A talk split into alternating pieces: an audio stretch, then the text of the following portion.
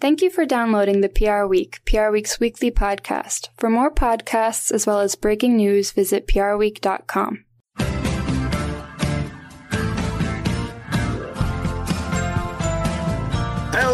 Hello and welcome to the PR Week, PR Week's regular weekly roundup of everything that matters in the worlds of PR and communications. My name's Steve Barrett.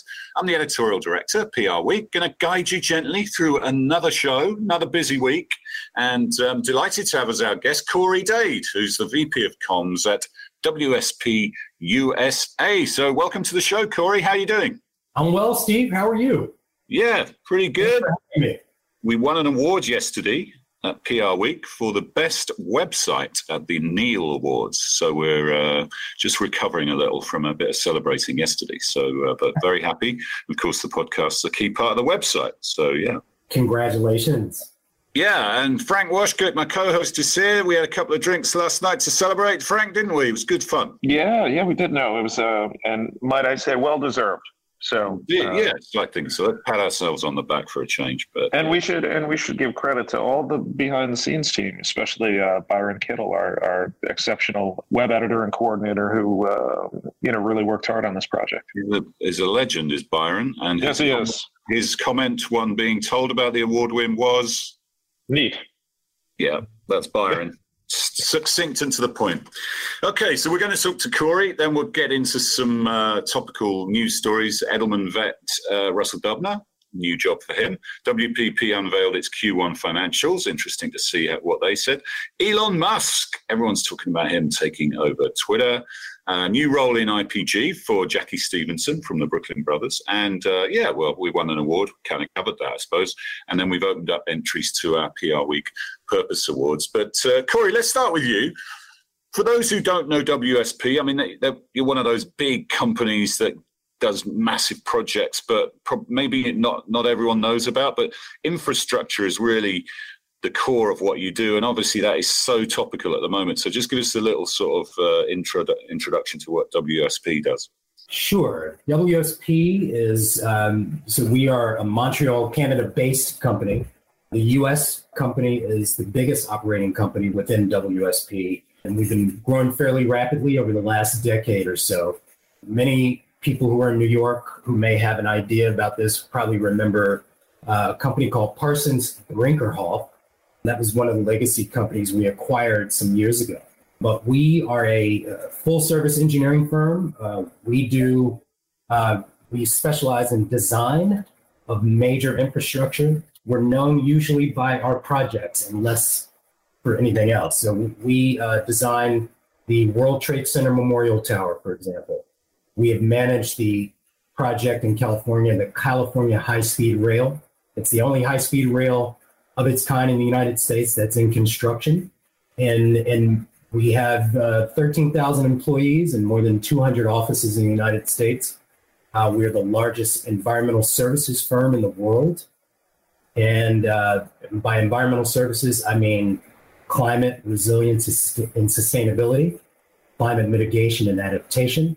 Um, and you know, we are trying to lead, frankly, lead, frankly, our clients and communities across the United States and the world in transitioning to a green future, frankly.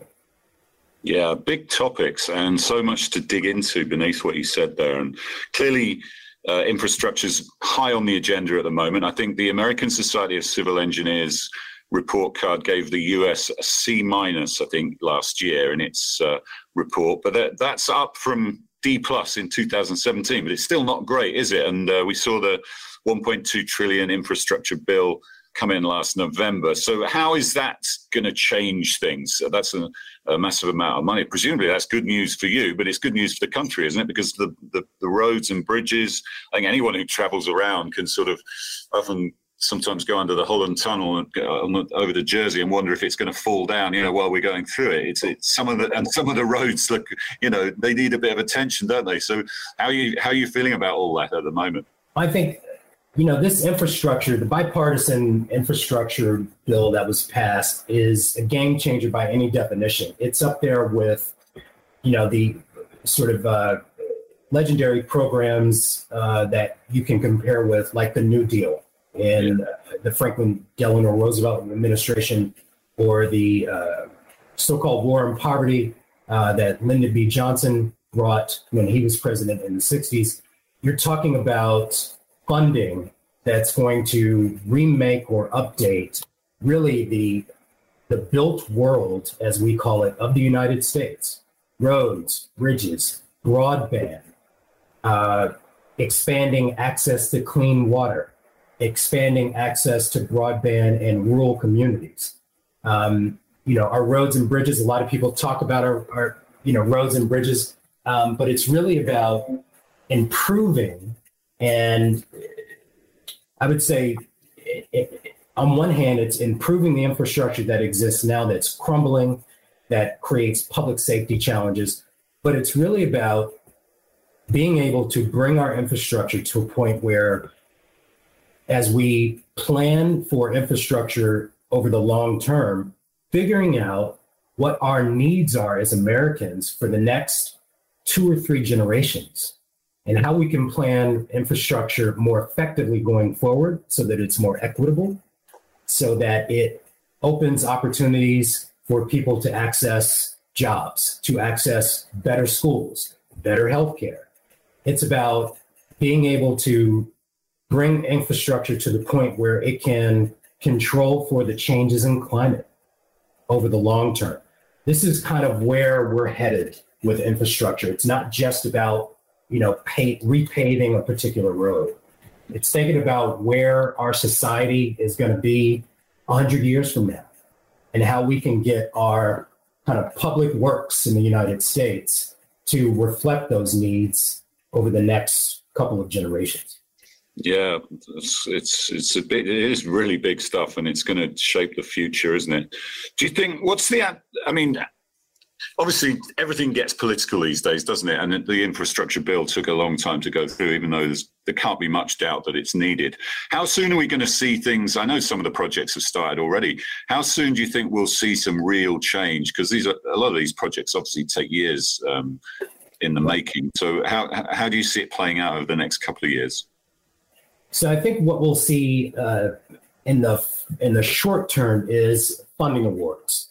So it used to be that the the, the common concept was anything that's quote unquote shovel ready, uh, but there's a shift now. It's about shovel worthy. So it's not just looking at sort of what's in the pipeline in in states and cities and communities across the country and just throwing money at it it's actually taking a smarter approach to figure out what's actually needed. So uh, I think in the shorter term, what we're going to see is the actual awarding of money. So the grants that come out of the federal government and come down to the state and local levels. Um, and we'll see ground being broken uh, progressively over the next two years. Uh, funding awards are already being made now. And I think over the next year, certainly through this year, that's what the focus is on.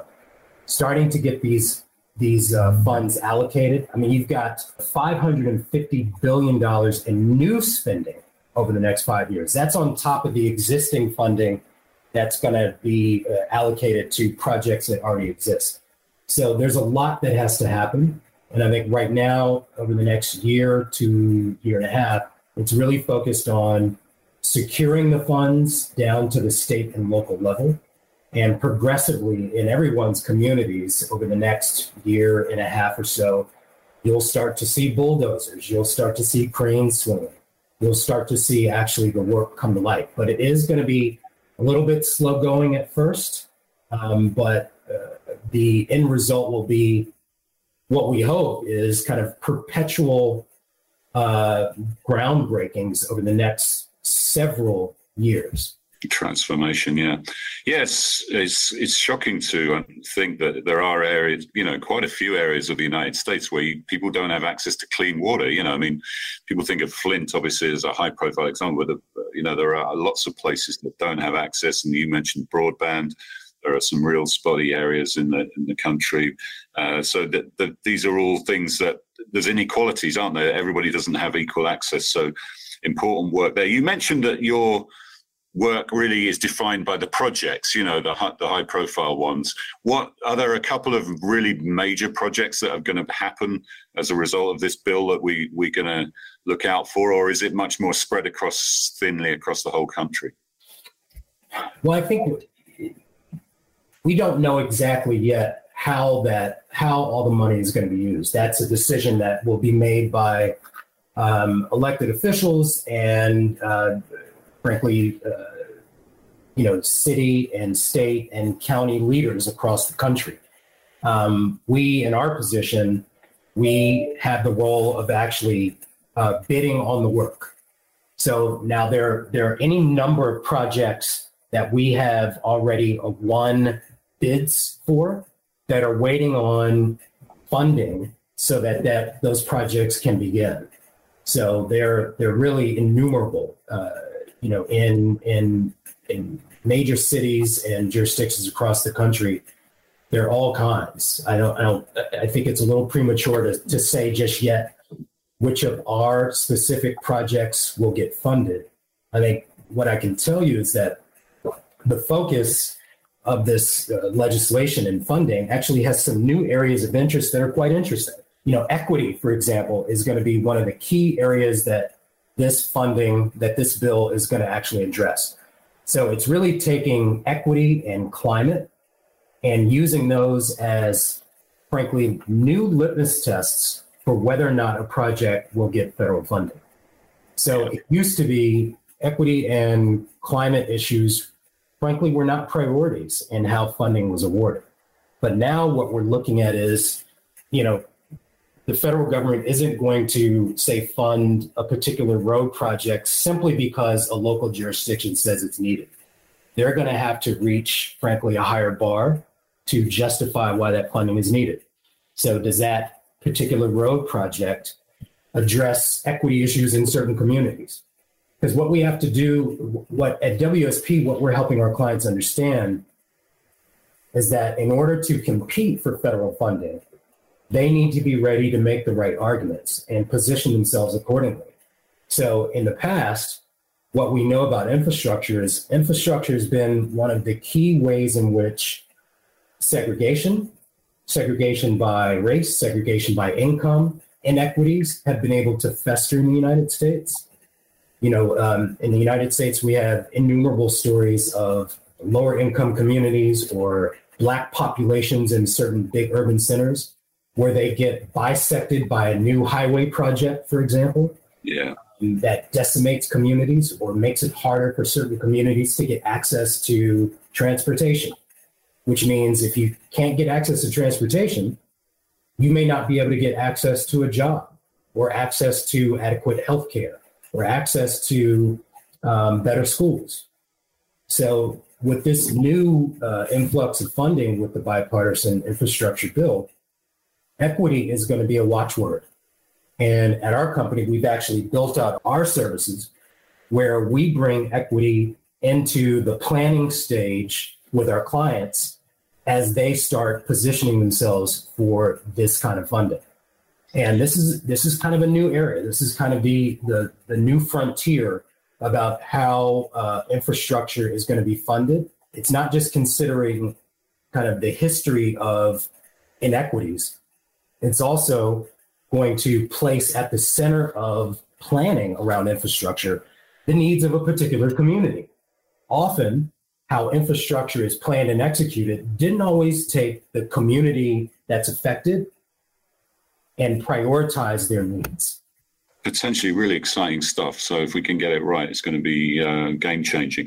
From a communicator's point of view, and someone who's based in DC as well, it must have been an, a very busy time and will continue to be. Just give us a flavour of what you've been doing, you know, as, as the head of comms over at uh, WSP, and I know you look after corporate marketing as well. So tell us some of the things you were involved in around the bill, and then uh, moving forward. So I think for us, I think at WSP, um, you know, first it was coming out of COVID. So as far as communications was concerned, it was really about you know the way we go to market starts with how we communicate and engage our employees and if we're taking care of our employees and our colleagues then our colleagues will take care of our clients And so being able to keep our workforce uh, engaged, support them during COVID, during kind of all the challenges that came with that, that was really absolutely critical. Um, I think we did a really good job of that and being able to understand their concerns and how we could meet them where they are so that they could be present for our clients, but also be present for their families and their loved ones. Um, it's positioned us well so that from a communications perspective, when we've been going, as we've been going to market over these last several months, we've been able to take uh, sort of some of the principles around our internal communications and actually start pushing them out to our clients and to our communities. Because, you know, for our company, you know, we we help design and, and build brick and mortar, obviously, but we don't have a lot of brick and mortar as a company.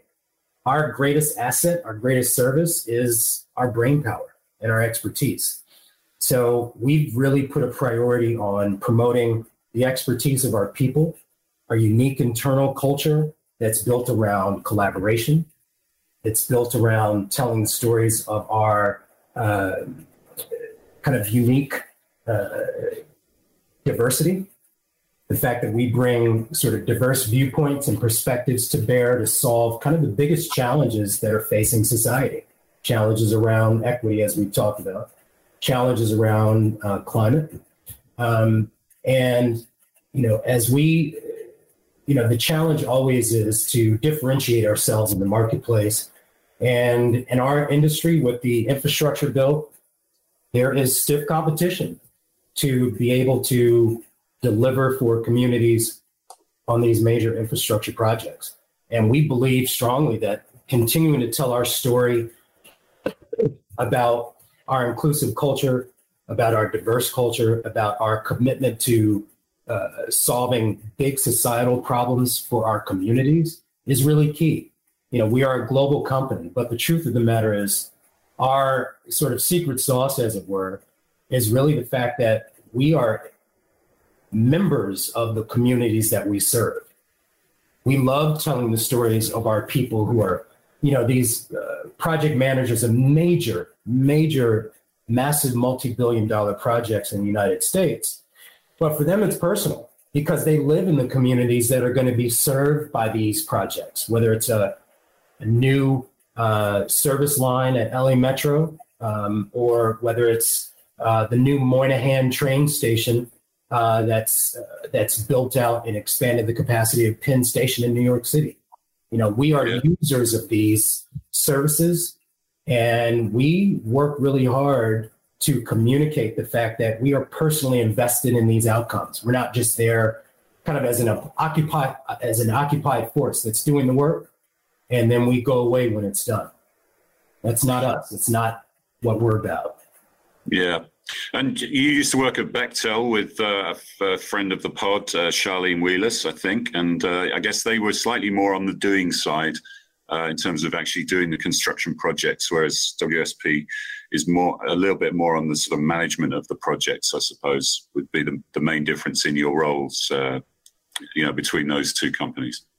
Yeah, I'm, so yeah, I was at I was at Bechtel, and, and I love Charlene. Charlene hired me at Bechtel, um, and uh, you know, I learned a lot from Charlene as a communicator. Uh, Bechtel is a unique place. It's one of those legacy companies. Uh, you know, Bechtel helped build the Hoover Dam. So they kind of were pioneers in this space. Uh, yes, Bechtel is um, uh, a company that also does construction. That's kind of the main difference. At WSP, where we are a what we call a pure play engineering firm, where we don't actually do the construction, we manage the construction. So we are yeah. project managers. We're frankly beyond that. You know, we're scientists, we're geologists, we are environmental scientists, we're engineers. You know, we are kind of the the Swiss Army knife in engineering, where we come and bring solutions to any set of challenges that clients have. Well, it's good to find out more about it because it is absolutely crucial to the future of the country, and it's really interesting. And one day I'll, I'll, you, I'll have to get you to tell me why every single building in New York's got covered in scaffolding, but maybe that's uh, that's one for another show. Maybe. Um, last question: Do you operate in China, Corey? No, we don't have uh, we don't have business in China. Um, right. So it's interesting to see there that the President Xi has just gone on an all-out campaign about infrastructure in China, and I'm, I'm guessing the scale of that uh, will be immense as well. So uh, it's um, yeah, lots of stuff going on around the globe. All right, thanks for talking us through that, um, and uh, look forward to seeing how it plays out and and the impact it's going to have on the country. But uh, let's get on to the news stories, Frank. On the move. Edelman's former North America CEO Russell Dubner has got a new gig. Uh, tell us all about it. Yeah, and um, look, this is a big surprise last year when Russell Dubner left Edelman. I mean, he was kind of one of the people that was always mentioned when you know the next generation of leadership took over. If it wasn't a family member, it could be Russell Dubner. So I was surprised when he left at the end of the uh, year last year, but he has joined Boston Consulting Group. Uh, it's he is going to be their first global chief communications officer, leading all of their communications team around the world, uh, and reporting up to uh, CEO Christoph Schweizer. Um, 28 years at Edelman. That is a you. You generally do not see somebody stay at agencies uh, that long. Since he left, he went on a bit of a sabbatical uh, tried to earn his judo black belt, which he told our reporter Aleda Stam he is still working on. So uh, we'll see what he's up to at Boston Consulting Group. We better not annoy so, Russell then um, if we uh, write any more stories about him. But uh, yeah, good luck to him in the new gig. Actually, I'm not surprised he's joined the consultancy sector. I thought he might end up there. So uh, interesting to see that he went to BCG. Um, Corey, you use agencies, don't you? Use, I think Weber Shandwick's your main agency, but um, do you also work closely with the consulting firms too in, in your sort of, because I'm guessing there's all sorts of partnerships in your world and everybody kind of works with each other and maybe also competes with each other. Yes, it, it is very incestuous in that regard um, because these these projects that we work on are so multifaceted we have any number of junior uh, joint ventures with other otherwise competitors, or um, we take a certain piece of the work and another competitor takes another piece, and we work together. So the collaboration is is kind of free flowing in that regard. Yes. Yeah. Even on the communication side, we work with uh, we work with consultants. I, I came from a consulting background myself. Um, so you were a person, yeah. I was with, I was at Burson Marsteller, uh, which yeah. is now called Burson Cohn and Wolfe. Um, we work with Weber Shandwick here in the U.S. We also work with Carol Cone on purpose. Oh, great! Yeah, and we we we do uh, we do wonderful work with them, and that's really in our purpose-oriented work, our ESG-oriented work. Um, so I'm I'm a big believer in the the power of consultants if used properly, frankly.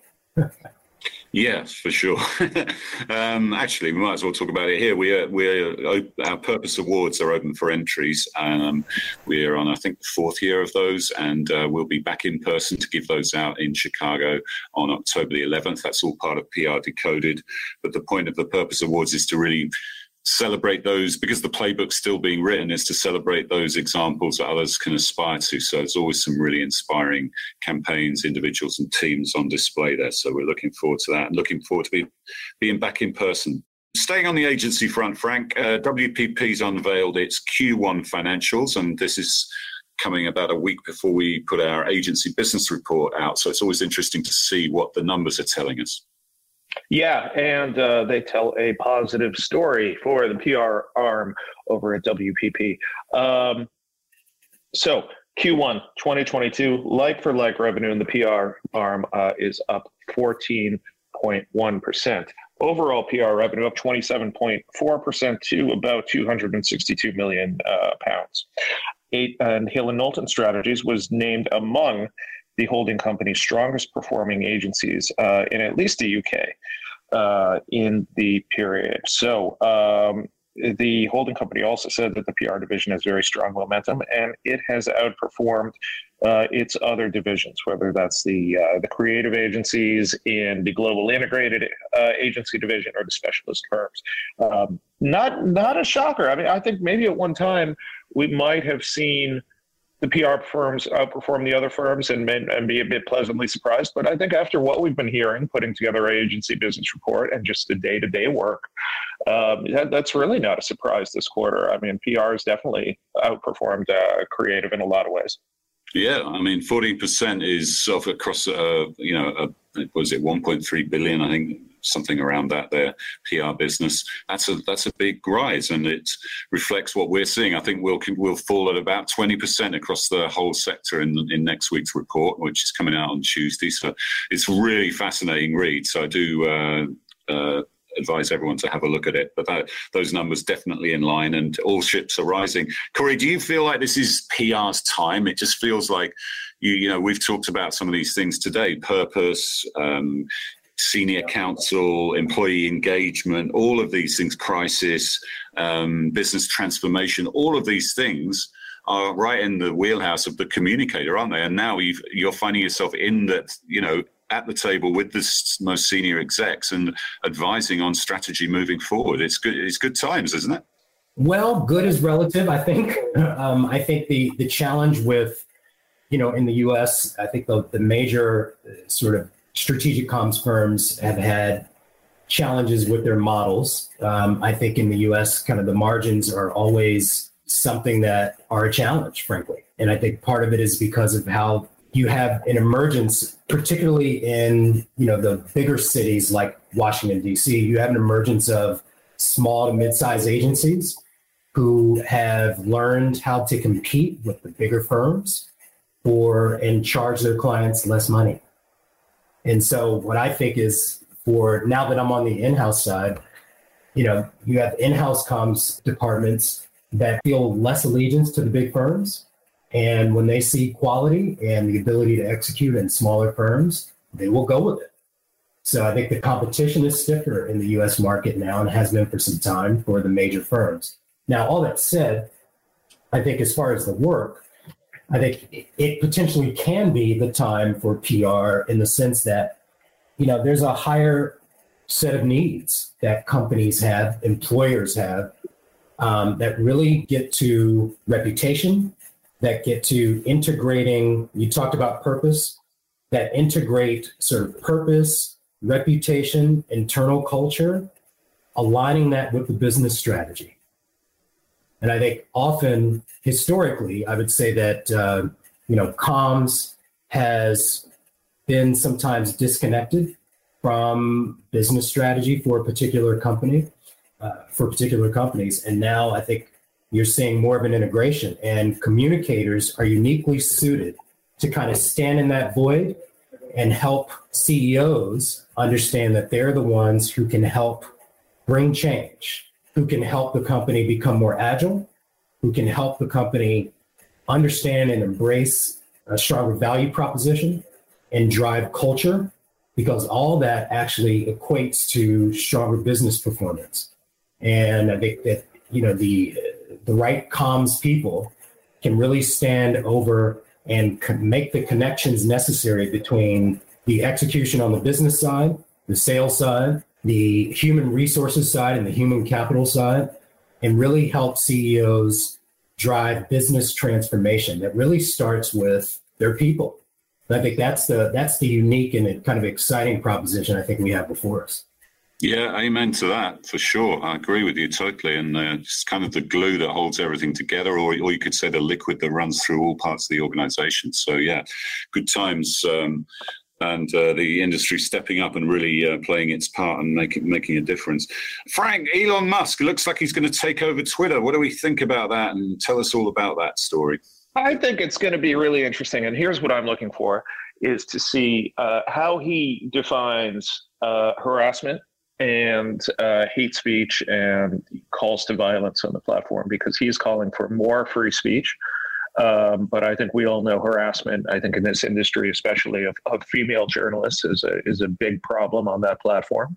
Um, I think her, you know, uh, spam bots, I think, uh, are a big problem, which he has addressed. You know, he said he wants to authenticate everybody, but I'm interested to see where he finds the line between, you know, what is printable, so to speak, on Twitter and what is not. Uh, because you know, for all the talk of free speech, I mean, it's it that doesn't mean anything. W- without accountability. So where is he going to put the line about what's acceptable on the platform and what's not? And I think that will tell us a lot about uh, what brands and advertisers, how comfortable they're going to be uh, with their content and and their you know their creative, their videos, whatever you want to call it, uh, alongside what people are saying on the platform. Yeah, I agree. I think with uh, Elon Musk, you can you tend to just expect the unexpected, don't you? So whatever people think he's going to do, he'll probably do something a bit different. I would really like him to bring in authentication. I think having anonymous people, that's having anonymity there is what really fuels a lot of this abuse. And I think if people had to say stuff under their own uh, name, I think it would go a long way towards fixing that. And I, am a strong believer in that. The edit button, we'd love to have that for sure. Is it is the deal definitely going to happen? I mean, there's a sort of assumption that it's all going to go through, but there's still a few hoops to go through, aren't there?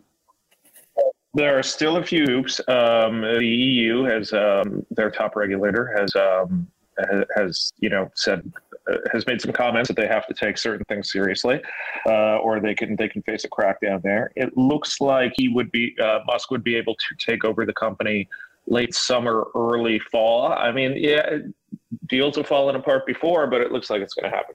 Yeah. What do you think, Corey? Well, you know, as a former journalist for many years, uh, you know, I've seen uh, I've seen Twitter. You got a proper job, yeah yeah, with a proper wage. That's right.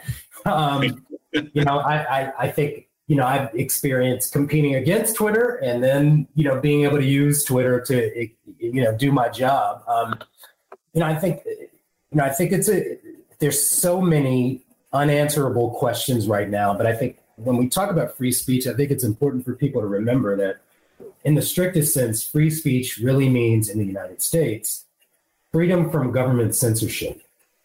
That's really what it is. It doesn't mean that there are no consequences that come with speech. Yeah. It just means that the government cannot dictate or control an individual's expression.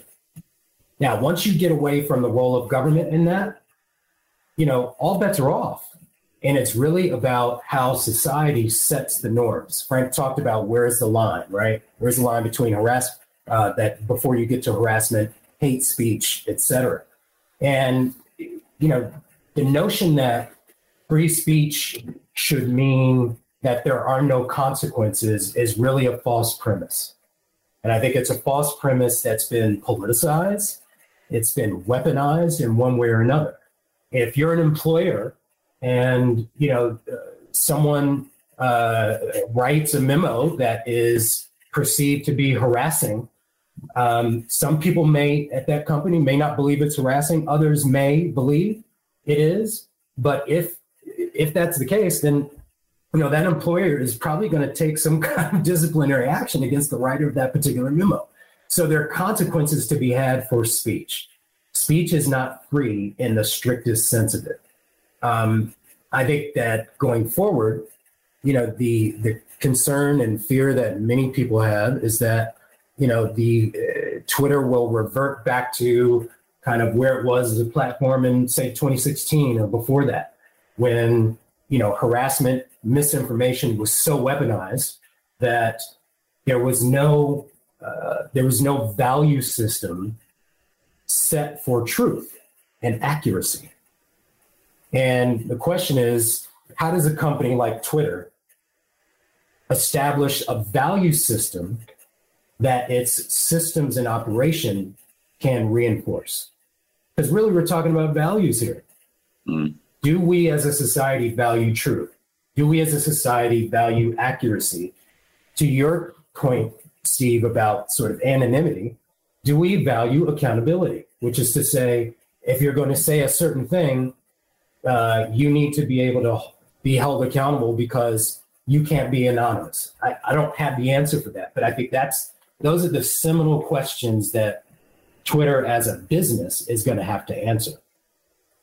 Yeah, I think you know myself and Frank as journalists. If we say something libelous, we we could get sued, and so could you when you were a journalist. You know, and it, that's correct. Been kind of annoying over the years when Facebook and some of the other platforms really attempt to get a free pass because they claim they're not media owners, and, and maybe they're not a traditional media owner, but they are a platform for disseminating information, and they, they should be held to a bit more account, I think. So, um, yeah, it's a, there's a lot of layers to this, but um, one thing's for sure, it'll be uh, an interesting ride with Elon Musk sort of overseeing it. So, uh, very, very smart guy, and uh, whatever you think of him, and uh, uh, and it'd be interesting to know really why he's buying it. You know, is there a, some really smart reason around data or something like that? Uh, that he's seen that maybe nobody else has seen. But uh, yeah, should be a lot of fun to follow. Finally, this week, Frank, uh, Brooklyn Brothers, uh, Jackie Stevenson, she's got a new role within uh, the Interpublic group. Um, Brooklyn Brothers was part of Golin, wasn't it? Well, it still is. Yeah. Yes, it is. And uh, so, two updates on Brooklyn Brothers for you. Um, Jackie Stevenson, co founded the agency, is going to become EMEA Chief Growth Officer uh, in Interpublic Group. Europe and the UK are the second biggest market uh, for Interpublic. So she's been founding partner and global CEO of the Brooklyn Brothers. Um, and as you just mentioned, the firm was acquired uh, by Golin. Uh, in 2016. It has offices in London, New York, and Brazil. Not the only move there, though. Simon Poet, hope I'm pronouncing his name uh, properly, uh, is also departing the Brooklyn Brothers, uh, and he is the executive creative director uh, at the firm for the last three years. Yeah, Brooklyn Brothers created in London, not Brooklyn. Uh, that got a few people confused when Golin bought them out. But uh, yeah, well, congrats to Jackie. She's a terrific person and a great ballroom dancer as well, actually. So in her spare time. So uh, looking forward to seeing what she does there in that new role. Listen, Corey, it's been great to have you on the show. Great to chat and um, interested to follow this whole infrastructure process and uh, how it's going to play out. And hopefully it'll be great for the country. Stephen Frank, it's been a pleasure. Thanks for having me. Yeah, Always uh, good to have you on. And uh, don't, don't forget the Healthcare Summit and Awards, the PR Week's inaugural Healthcare Summit. That's on the 10th of May. So uh, get your tickets for that because it's going to be a lot of fun and really interesting. Our global awards are in London on the 18th of May. I'm heading over there for the first time in two years. Really looking forward to that. Uh, the Brand Film Awards, that's going to be a virtual event. That'll be on the 26th of May.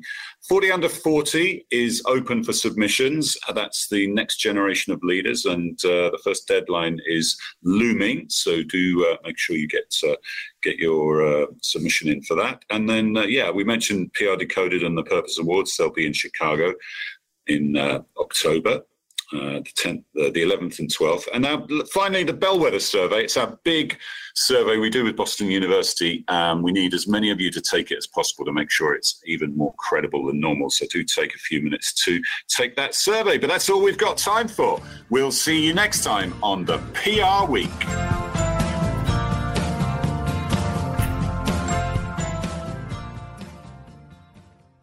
Thank you for listening to this week's episode of the PR Week. To find more episodes, visit prweek.com.